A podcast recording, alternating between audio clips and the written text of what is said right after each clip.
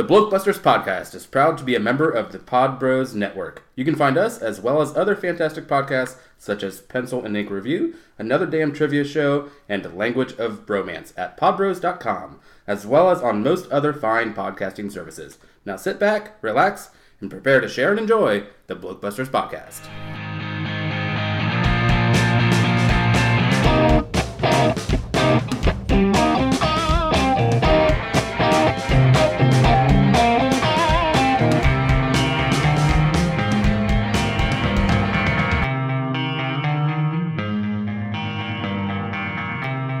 Welcome to another episode of Film Spotlight. It is just myself this time around. Brian has decided to spend a little bit of time with his family, and so left me running this little podcast all alone. But that's alright because I found someone else to join me.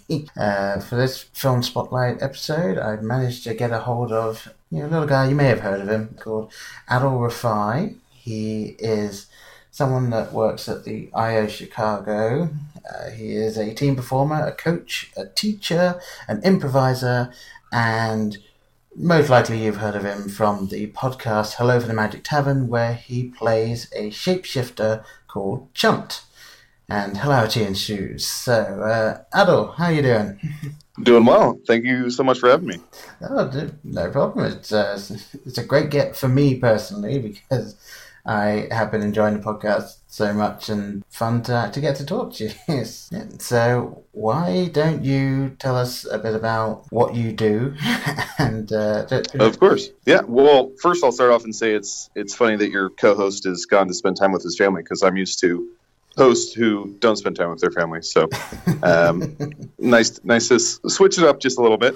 Um, yeah, I'm an improviser in Chicago. Um, so I uh, perform at uh, IO, as you mentioned, with uh, a team called Revolver and World News Tonight. And uh, do, uh, like you said, Hello from the Magic Tavern podcast. And I also do a podcast with my sister called Siblings Speculaire. oh, Um, so yeah, just keep busy with uh, with um, being an adult who plays pretend for a living. yeah, that's sort of the dream, really, isn't it? Yeah, or a nightmare. Yeah, yes, very much. Yes, it's the dream if it goes right. and uh, well, that, that's cool. How how did you get into it in the first place? Oh boy. Well, I was a uh, I was a theater major in college. I went to Illinois State University, and um, so doing theater, I kind of fell into the improv group that was at the college. Um, it was a short pro- uh, short form improv group. So I started playing with them, and then as I made my way to college right after, uh, sorry, made my way to Chicago right after college, um, I fell into the improv scene here and just kind of discovered that I enjoy this way more than I enjoy theater in terms of like there's no uh, like tech rehearsal, there's no memorization of lines. You can kind of adapt to what the audience is giving off. And um, as someone who's incredibly lazy, I found that to be quite appealing. yeah, I, I've always found that I am way better at feeding off people than initiating. So, like, I feel like I've Yeah. got half of improv down. I just, Yeah, yeah. yeah, I, I, I wish I, I had that ability. I, I've seen, obviously, uh, whose line is it anyway? And Oh, yeah, yeah. It's always a lot of fun to watch. But I yeah, and I think that- that's the, re- the reference point for most people. Yeah, I, I know I could never do that myself because as much as I'm willing to go with anything, I'm just not that quick at coming up with the follow ups or stuff like that. so, yeah, it sounds really cool. I, uh, uh, I I hope to be able to find some local stuff around here, but uh, I am in Marion, Ohio, and to be brutally honest, there's sod all around here. So uh, maybe, maybe one day I'll make a pilgrimage. Yeah, absolutely. Yeah, please come. Uh, let me know, and I'll, I'll give you some tickets.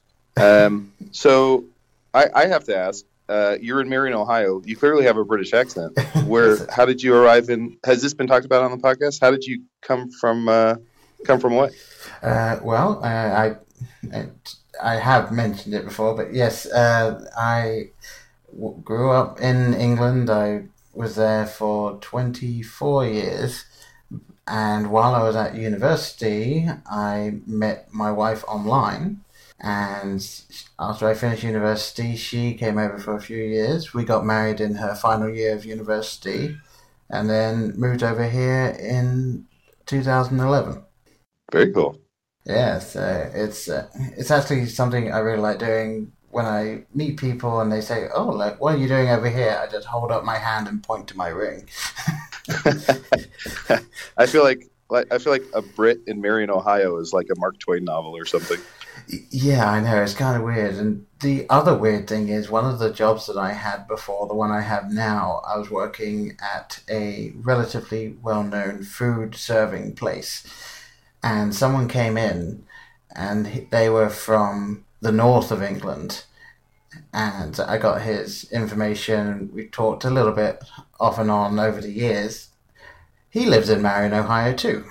So, so you started a trend. I know. uh, I'm not sure it's a trend that really needed to be started, but uh, it started now. So there we go. All right. Well, uh, obviously, I got you here to talk about. Oh, I got myself here as well. Yeah. Well, yes, very I talked myself into this, so I, I helped. Yeah. yes, uh, I I didn't go full split fashion and get you in a, a car and drive you down here. Uh, uh, we uh, got a hold of you to talk about a film that you love and a film that you maybe don't. So, Yeah. uh, as per usual, I say we start with the one that you really like. And for those that are listening for the first time, I have no idea what films you've picked, so this could be very interesting or very dull for people listening if I am completely ignorant. So, so uh, That's a lot of pressure to put on me, my man. Oh, no, hey, it, the pressure's all on me. I've got to make this interesting, or I don't know it. Um, Uh, well, well, here's the funny thing: is that in in preparation for this, I actually selected a movie, and then uh, because it took us a little while to connect and figure out a time that worked, the movie I was going to do was actually, I believe, your most recent podcast. So I was going to do Who Framed Roger Rabbit, which is one of my Oh. all-time favorite movies. Um, that and uh, along with Beetlejuice and Coming to America. Um, so I uh, obviously went away from that, and I actually went with Kubo and the Two Strings, which Kubo came out last year. Is that something you saw? uh, it has been something I've wanted to watch for a long time, and it is in my Netflix queue right now. So I am, Oh, wonderful! I am definitely acquainted with this film, and I have heard both good and bad things about it. So I'm interested to hear your take on it. So. I'm interested to hear who said bad things about this. uh, well, one of the people that said bad things about it was someone that doesn't like animated films, so that probably Okay. had something to do with it. Um, All right. so Well, I've never met this person, but clearly they're a monster. I'm, I'm, you know, I'm just going to agree with you there. uh, and uh, I'll let the person that it happened to be just uh, they can guess if it's them or not. So normally I try and uh, guess the, the genre, but I'm going to guess it's animation. Uh, You'd be right, yeah. yes. Well, it's st- it's stop motion animation, so that's uh, I guess a little bit of a caveat, yeah, yeah. a subcategory. Yeah. yeah, a, a very interesting section of animation that doesn't get enough a I personally think. But uh, uh, why don't you sell us on the film then? Why should people watch it? Uh, so I saw it twice in theaters, and to me, it's just uh, one. It's like it's absolutely gorgeous. It's stunning. So it's done by um, I'm blanking on the name of the studio. It's like Lakai or Lakay or something. Uh, but right. they did Coraline. They did the Neil Gaiman. These are all.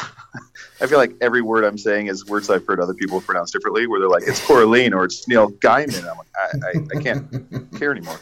Um, so I'll just stick with what I said. So uh, they did uh, Coraline, did, um, and they did uh, something, maybe Boxville or something. Um, but it's just gorgeously shot, and the whole content of the story is like a ja- it's like a Japanese folklore. And I am Yeah. a huge, huge fan of any sort of like uh, myths, um, folklore, Greek mythology, uh, any and all of that uh, right in my wheelhouse and something I love. And especially growing up, and it's a very, it's a very dark movie in terms of like, um, I think we we assume any animation is like immediately geared for like ages three to eight or something, three to ten. So it's uh, it's incredibly dark. So I think there's something in it for everyone. And I grew up um, especially loving the Scary Stories series, which was Alvin Schwartz and Stephen Gammell did a series called Scary Stories to Tell in the Dark. Um, I think they did three three books of it. Um, but it's just like these wonderfully dark stories about like uh, there's like a scarecrow that's made from human skin that comes to life and kills everyone. It's like these really uh, fucked up like uh, stories for kids, or like if you've read Roald Dahl, like Roald Dahl um, doesn't give a shit, where he he will you know just brutalize his characters and just be like, you figure out the meaning, you know. Um, yeah. So I feel like in a similar vein because because I enjoy the sort of um, the darkness to it. Uh, it's this Japanese uh, folklore or uh, folk tale uh, about a young boy who is fatherless, who lives with his mother in a cave, um, and he only has one eye. So right out of the gate, he's missing an eye because someone plucked it out of his skull. Um, so right away, you know, young toddlers are running out of the, the theater screaming.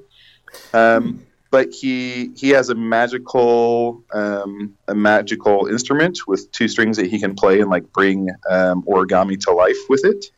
Um, and he goes down to the village from from on top of the the mountain where the cave is. He goes down to the village daily and sort of entertains entertains and sort of um, hustles for money while playing his guitar to show these little magic shows.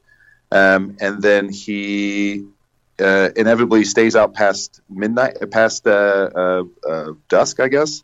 Um, and his mom always tells him, "Don't stay out after dark. You always need to be inside the cave before dark, or else your grandpa will find you." Um, yeah. And we find out that his grandpa is the Moon King, uh, which right. is uh, really pretty cool. Um, and he has these aunts who are trying to kill him as well. So everyone in his family is trying to kill him on his mom's side and then he just goes on an adventure in terms of trying to find um, his father's lost armor. His his father had this unbreakable helmet, this impenetrable breastplate, this unbreakable sword. So he goes on a quest to find all his father's like armor and swords because his father was apparently this great samurai. Hmm. Um, and he's accompanied by a magical origami samurai and by a um, anthropomorphic uh, baboon um, to great comic relief. Yeah, I, I remember seeing the trailers for this, and it seems every character that isn't the main boy has some sort of comedic vein running through. The, yeah, absolutely. So, yeah. And I feel like everything I just described, everything I just described sounds like I'm making up something for like a children's birthday party. Where I'm like, and there's a monkey and a little paper man and a sword. Like, it's, but it's uh, obviously the movie does a much, much better job revealing all of that than I did. Yeah, it, it's kind of weird. Uh, and I, I sort of enjoy the slightly weird films. I wasn't able to sit through Coraline, but I mm-hmm. definitely mm-hmm. enjoyed Paranorman, which was the second film that that company made, and it, it, was oh very nice. Yeah, it was the first one that I saw where it was clearly aimed at like let's say, let's say young teen age sort of children, but it had a very mature edge to it. And yeah. I and I really enjoyed that style of thing, and it, it looked like this has the same kind of thing. And yeah, the Japanese side, I, I, I love that. I'm a huge anime fan, so I am well aware that not all animation is just for kids. And yeah, uh, and yeah, I, I love that style, that era. So it, it will be something I'm sure I will enjoy when I finally sit down to watch it. Um, so, so what about this film speaks to you? What made you pick it, other than we'd already covered Who Framed Roger Rabbit? yeah, yeah, because mine was Taken. Um, yeah, again, I, I, think it's just that I have I have such a love and a, fasc- a fascination for anything sort of supernatural or um, you know like folk tales anything like that. So I think it was just um, it, everything every component of this spoke to my sort of proclivities. So it was just um, it was just a no brainer, and I feel like they they don't. Again, I I have so much respect and enjoyment for any anything that's um, presented as sort of a you know a, for the family or children's tale, but doesn't pull any punches. Right. That there can be like these life lessons couched within that deal with really dark, tragic, fucked up um, uh, content.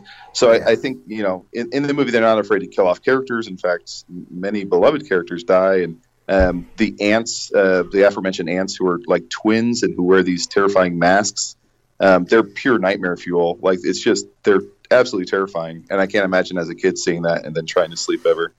Um, but it's I, I, just think it's so wonderful in terms of like not uh, maybe exposing is the wrong word, but you know exposing kids to this uh, at a young age in terms of like you don't have to be coddled, you don't have to like you don't have to be shown cars until you're 18, um, so that so that you know mommy's little Fabergé egg doesn't crack. so I, I really enjoy that. It's just it's just you know presenting this this vision, presenting this uh, beautiful story, and just being like, here's a lot of stuff that we deal with in life, and maybe we don't you know we don't talk about, or like here's a boy with who's missing an eye, and he's being tempted by his grandpa to give up his other eye, um, to be completely blind. So it's just like just such wonderful, interesting, compelling, dark content that I appreciate in terms of like not that it not that I you know sickly want all, everything to contain dark content, but specifically in the vein of like uh, all ages will see this and and kind of learn and grow from it. Um, again, versus like cars where it's like, ooh, a NASCAR car goes vroom vroom, and this one's a hick, and this and this one's you know bashful. Like, I appreciate that it's um, it's a little more sort of setting up people for what life is. Yeah, and it sounds to me like it's very similar in that vein to The Little Prince.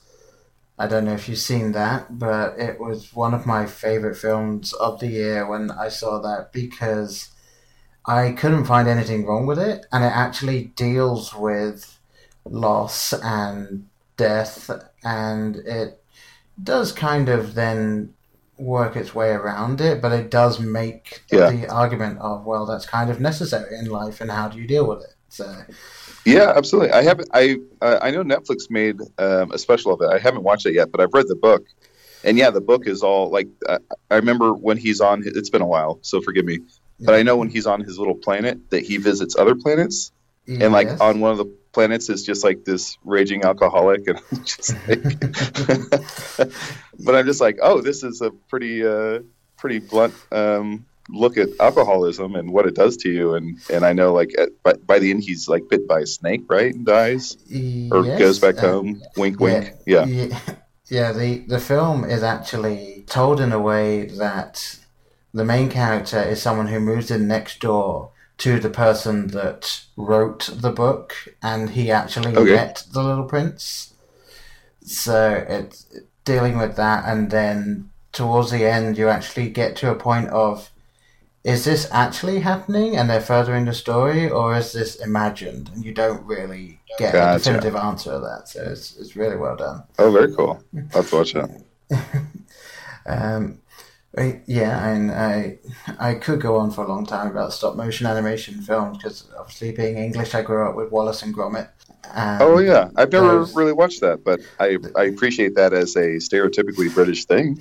Yes, very much so. uh, I obviously recommend the original uh, features over the Curse of the Were Rabbit because the Curse of the Were Rabbit is very polished and very sort of modern kids film whereas the original they they have that layer to it where it can be a little darker, such as the wrong trousers is almost Hitchcockian in that they get a person who's a lodger, and then it turns out he's a bank robber, and so they're trying to they're trying to deal with that. Although Gromit's the one that's trying to deal with it because Wallace is almost in denial about it. So it's uh, Gotcha.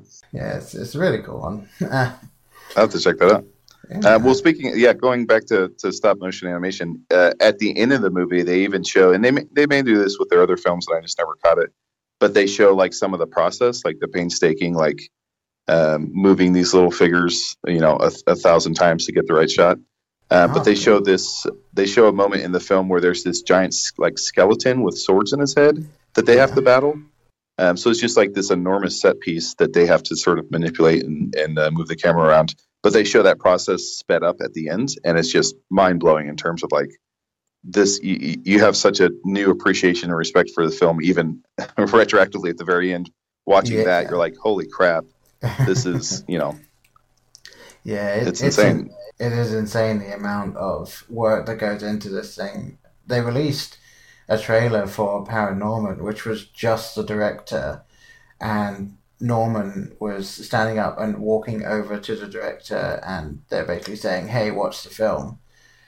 And what it is is it's sped up. So Norman's walking at what we would call a normal pace, and you see that fast buzz of everyone uh, moving him piece by piece. So and the director's sounding as still as he can. So it's just uh, it, really weird to watch. Uh, so uh, getting back to Kubo and the two strings here, um, do you have a favorite moment or scene from the film that uh, really stands out over the rest? Um, I think there there's two scenes that really stand out to me, just in, in terms of like how sort of um, captivating and stunning they are. One is the battle with the, um, as I just mentioned, the giant sort of skeleton that right. they have to battle.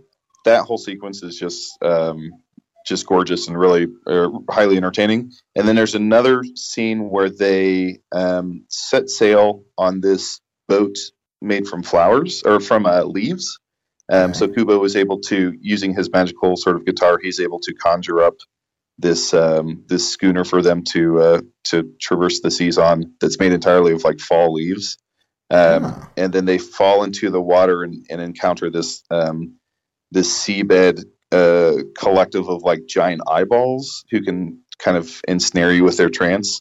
So that okay. whole that whole scene and that whole sequence was just uh, both of those are just really um, stand out as really wonderful, you know, images and and the uh, climaxes of the story. Yeah, and uh, like the giant eyeballs thing, it sounds very almost uh, like Greek tragedy type thing. oh yeah, absolutely. Yeah, I, am now very much looking forward to watching these and seeing some of these images. Yeah, it's beautiful, and I think it's I it, I think it's silly of like because so many of my friends wouldn't see it because it's like a because they're like ah it's a kids movie but to me i think it's so silly to think of anything as like uh, above your station as an adult or something so i, I feel yeah. like i was a i was a kid once so i can appreciate this versus like i am over that or i'm too old for this so i, I think just giving giving yourself permission to be like i'm just going to enjoy this for what it is regardless of like its target audience yeah. versus trying to to to you know be above that or anything. Yeah. And uh, my immediate response to whatever I hear, like uh, our animation just for kids and stuff like that, go watch Grave of the Fireflies and then come back and tell me that it's just for kids. Ooh, what's Grave of the Fireflies? Grave of the Fireflies is a Studio Ghibli film, so you know, obviously, let's take Ponyo, very kid friendly. That one, very, very like nice visuals, very cool story, an environmental story, but told very much in a way that appeals to kids. Then you got Spirited Away, which is more for your general adult, where it's the story of this girl whose parents end up getting transformed into pigs and she travels into this realm where she has her name taken away from her and she has to try and escape. And then you got Grave of the Fireflies, which is a story of two orphans during a war, and it ends with them dying. So it's it's very much like it's almost as if you're watching a concentration camp type thing, where it's like you know it's not going to end well, and it's just depressing, and it's not something yeah. you want your five year old sitting down and watching on a Saturday afternoon. Sure. but yeah, I uh, I will watch that. Yeah, I, I heartily recommend any Studio Ghibli film for anyone that thinks animation is just for kids because they are very good and they have a lot of things that are aimed just at the adults in the audience that the kids won't necessarily understand. I like the idea of like, oh, you think animation is just for kids? Well, these two orphans just died. Yeah. So go fuck yourself. yeah, it it really is these things. Like Ghost in the Shell is another one that is my favorite anime, and a lot of people uh, don't want to watch it because it's so heavy.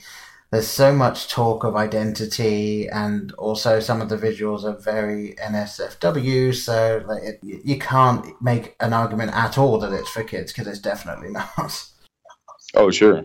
So yeah, obviously this film doesn't have a sequel, and I normally ask if it doesn't have a sequel, what like do you want it to have a sequel and if you do like what would it be or do you think it should stand by itself uh, i think it should stand alone um, i think it, everything wraps up pretty tightly so I, I, don't i think if they were to make a sequel it would have to be in that same world and follow somebody else or follow a different relative um, but I, uh, I don't think they could successfully. I'm sure they could successfully successfully do it, but it's not something I think they have to do or, or should do. Right. Yeah. And that, and like Kubo, Kubo and the three strings. Like I don't. Yeah. No thanks. yes, he, he finally finds an extra string for his instruments. yeah. Uh, well, he, he actually ends the movie with three strings. Oh, it's like his his one of his hairs, his mother's hair, and his father's hair and he strings his guitar with those three hairs, and that's what kind of defeats the evil. Um, ah. So so it actually ends with three strings. So I guess they'd have to do four next time. I yeah, I guess. Or he just picks up a guitar. Yeah, or drums or something. Yeah. Yeah, I yeah, and I'm all for there not being sequels to films that like don't need them. Be- and mm-hmm. one of the other podcast things that we do is French Fried, where we review the latest in a long running franchise to prove the point mm. that not all films should continue making sequels. Uh, and yeah, I mean, we yeah we covered uh, Police Academy Seven. We've done Indiana Jones, Christmas Skull, and the Kingdom of the Crystal Skull. I should say. uh, I think the one we've enjoyed the most was actually Jason X. Nice. Yes, it's. Uh, it, it's a really weird thing with Hollywood, especially recently, where they're just like, well, that was profitable. Let's run this into the ground, shall we? Well, I think that's also part of my uh, my enjoyment of Kubo is just like how wholly original it is. Where it's like I've never I've never seen anything like this, I, you know, live action or animated. Like it's so wholly unique and, and original and in a time like when you said when when everyone's trying to be like let's do a, a fifth pirates of the caribbean let's do an eighth fast and furious like when everything is all franchises it's so um, refreshing to have something come out where you're just like i don't know anything about this world i don't know what this story is i don't you know um, it's it's just so exciting to to have a unique property in this day and age in, in cinema yeah, yeah, I very much agree. It's it's so frustrating sometimes to look at oh what's out in the cinema and there's at least two sequels or a yeah. prequel or something like that. Yeah. So, yeah, um, well, I, yeah, I'm very much looking forward to seeing this one now. Thank you very much for. Yeah, let me. Of course, let me know how you like it. Uh, I will. All right. Well, obviously, we talked about the film that you enjoy, and now we had to go into the murky waters of a film that you maybe didn't like so much. So, um, I don't know whether you picked one that you hate or just one you're disappointed in, but I am very intrigued to find out. I rarely, like, I rarely walk out of a theater being like, I hated that. Like, I really hate anything. Right. Um, but I, the movie I chose is one that I watched. Um, I probably watched a dozen times as like a child. So between the ages of maybe ten and sixteen, I probably watched it a dozen times. Um, okay. Um, but I I somewhat recently watched it again and was like, oh no, this is not good. But through my through my child's eyes, I was like, this is great. Um, which is the 1991 uh, mega hit Robin Hood, Prince of Thieves. Right. starring Kevin Costner as Robin Hood yes, I uh, I have seen bits and pieces of this film specifically because mm-hmm. I just could never get into it. Uh, I yes, I remember it had Alan Rickman as the sheriff of Nottingham, and and he's he's great. He's stellar. Um, so there there are parts where it's like you know Morgan Freeman rocks. He's great. Alan Rickman kills it. You know, Sean Connery shows up as the king at the end, and it's like, cool. That's what a great paycheck that must have been. Yeah. but I, it's just so. It there's obviously such a big budget to it, and it's, uh, but it's just pretty. It's pretty bad. And again, I don't hate it. It's like it's almost like a guilty pleasure at this point because I have when I watch it, I recall like me as a child watching it being so fascinated by it. Yeah. So it's interesting to be like, I know I really enjoyed this. I, I really like this scene. And I remember, you know, trying to replicate this in my room or something. Um, but it is, as, a, as an adult, it's a very sobering experience.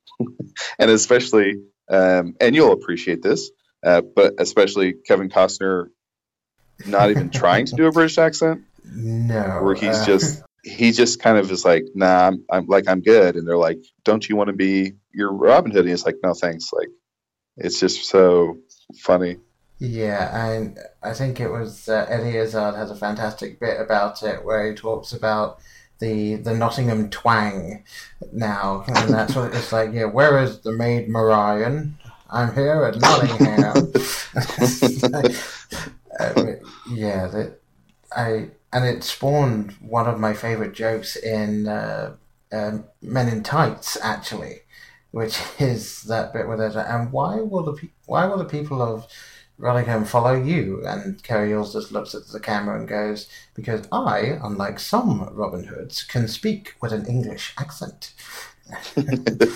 That's great. Yeah, but yeah, I I know this film has so many people in it that was like, wow, this film should be great, and from all accounts, it wasn't. Uh, Yeah. so, so, uh, so yeah, you, you mentioned obviously it kind of being a guilty pleasure for you now, but uh, uh, what do you think made you like it when you were a child? Then, like, can you pinpoint anything that you really enjoyed back then that now you realize is just bad?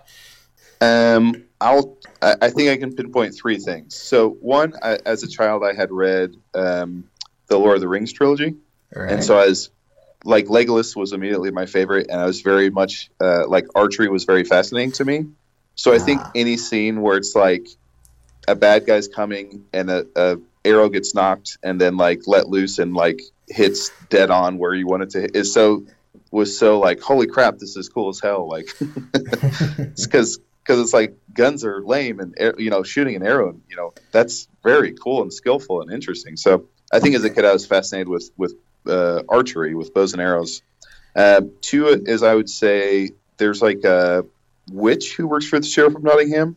Right. and again I, I was very as a kid and as an adult now reflective I, i'm very much into like supernatural or any, any sort of weird occultism or anything like that. So i remember like the witch being really interesting in terms of like she has her little her little sort of hag den or something and alan rickman comes in and she tosses like these weird uh, rocks or uh, runes in this bowl and shakes them up and pours blood in. And so i remember her like with her like really long like coke fingernail drawing in the blood and like smattering these runes about and then telling uh, uh you know foreseeing the future in that manner so I remember that being like really like ooh this is so spooky and weird um, and then and then third is just you know when I was between the ages of 10 and 16 there's a part where um, the, you, there's like you know Maid Marian in various amounts of undress and you know the the Ah. sexual tension. So I think it was just like, ooh, this is a very attractive woman, and she's you know, um, you know, doing whatever. So I think uh, that that appealed to my young male brain. Yes, a, a different type of magic was being performed there. Yes, absolutely, absolutely, a different type of archery as well. Yes. I wasn't going to go there, but thank you for doing that. All right, then. So, with Kubo, I obviously wanted to know why we should watch it. With this film, why shouldn't people watch this? I, I know that obviously, it being a guilty pleasure, you can't exactly say it without being a hypocrite. But, uh, like, well, what's your warning to people?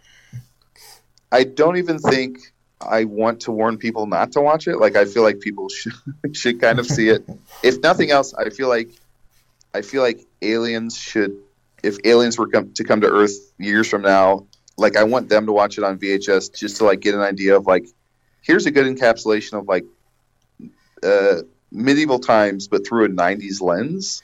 Because it's so there's such a 90s sort of onlay to it where there's that um the what is it bryan adams song or whatever that was wildly popular was in it and yeah, i just feel like it's, it's it's very it's it's a it's an encapsulation of like here in the 90s in the early 90s here's what movies look like where we even if it was a period piece you know?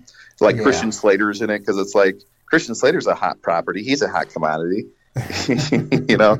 He's he's fresh off these you know these uh, late 80s early 90s movies. Let's get him. So i think it speaks to what was going on in the film industry at the time which is like um, or who was popular. So I, I think it's an interesting movie to watch even if it is if, even if it does fall flat Yeah. I, I think i would still encourage people to watch it just to kind of laugh at it yeah. versus versus like this is you know this is like disgusting and despicable and don't ever watch it because it's a waste of your time I feel like this is a good use of your time. Yeah. Okay. Yeah. I mean, I can, I can see the argument for some films that aren't necessarily horrible. They're just not great as being Yeah. sort of examples of like, well, this is what it was at the time, so I, you know, I Yeah. suppose it's okay. And Yeah. yeah. But again, I didn't like I, I couldn't I couldn't think of a movie that I downright hate where I'm like, ah. Yeah. So I, I thought to take one that I had I had outright loved as a child and now reflecting back I'm like, oh no, like watching through spread fingers, you know. Yeah, I um, uh, I I had someone on that it actually made me put the caveat of a film you hate or a film you were disappointed in, because he came Mm. on and said, you know, "Uh, there's no film I hate, but I was very disappointed in Joe's apartment. So, Yeah. uh, which I actually enjoyed as a kid, so it was uh, fun talking Gotcha. about that. But, uh, There's um, actually in in that version of Robin Hood, there's um you brought up uh, whose line is it anyway? yeah. Friar Tuck is one of the guys from Whose Line Is It Anyway? The British, uh, the British version. Oh really? Um, uh, I don't know. I don't know his name, but he's a larger guy who plays Friar Tuck in that in that version. uh, um, is that that uh, McShane guy? Uh, I think Mike McShane or something like that. Possibly. Yeah, He's a very large guy. I think he has like a mole, like a large mole on his face. He has a very deep sort of. Uh, yeah, yeah. I, I, I think that's him. I, I know that I, I kind of, I kind of have his face in front of me from the gotcha. the brief glimpses I've seen of this film. And I know that Brian Blessed was in it, which, yeah, if you're going to do a medieval England film, you've got to have Brian Blessed in it because Oh, who does he play? Uh, Brian Blessed is, uh, I think it's Robin Dad. Um, in it. Okay. He's the guy that has the giant booming voice because that is his voice. Like it, Yeah. it's so it's actually really weird. To, like, like everything he's been in, he's been in the first series of Blackadder, which is great. He was, he also did the uh, like the English TV version of a Japanese game show that aired in the early '90s, and they then brought it over to England in the 2000s. And so like he, he was this guy that just appeared on screen and shouted at you as everything was going on. It was uh, he's a very big booming guy and probably best known for Flash Gordon. Uh, he's the uh, Gordon's alive guy. So, Gotcha. uh, but yeah, I, I remember looking back after I started really getting into film and uh, looking at who plays what and what other films they've been in. I remember looking at this film and the cast list and just going, you've got Morgan Freeman, Alan Rickman, uh, uh, Kevin Costner is a good actor. He just made some interesting choices.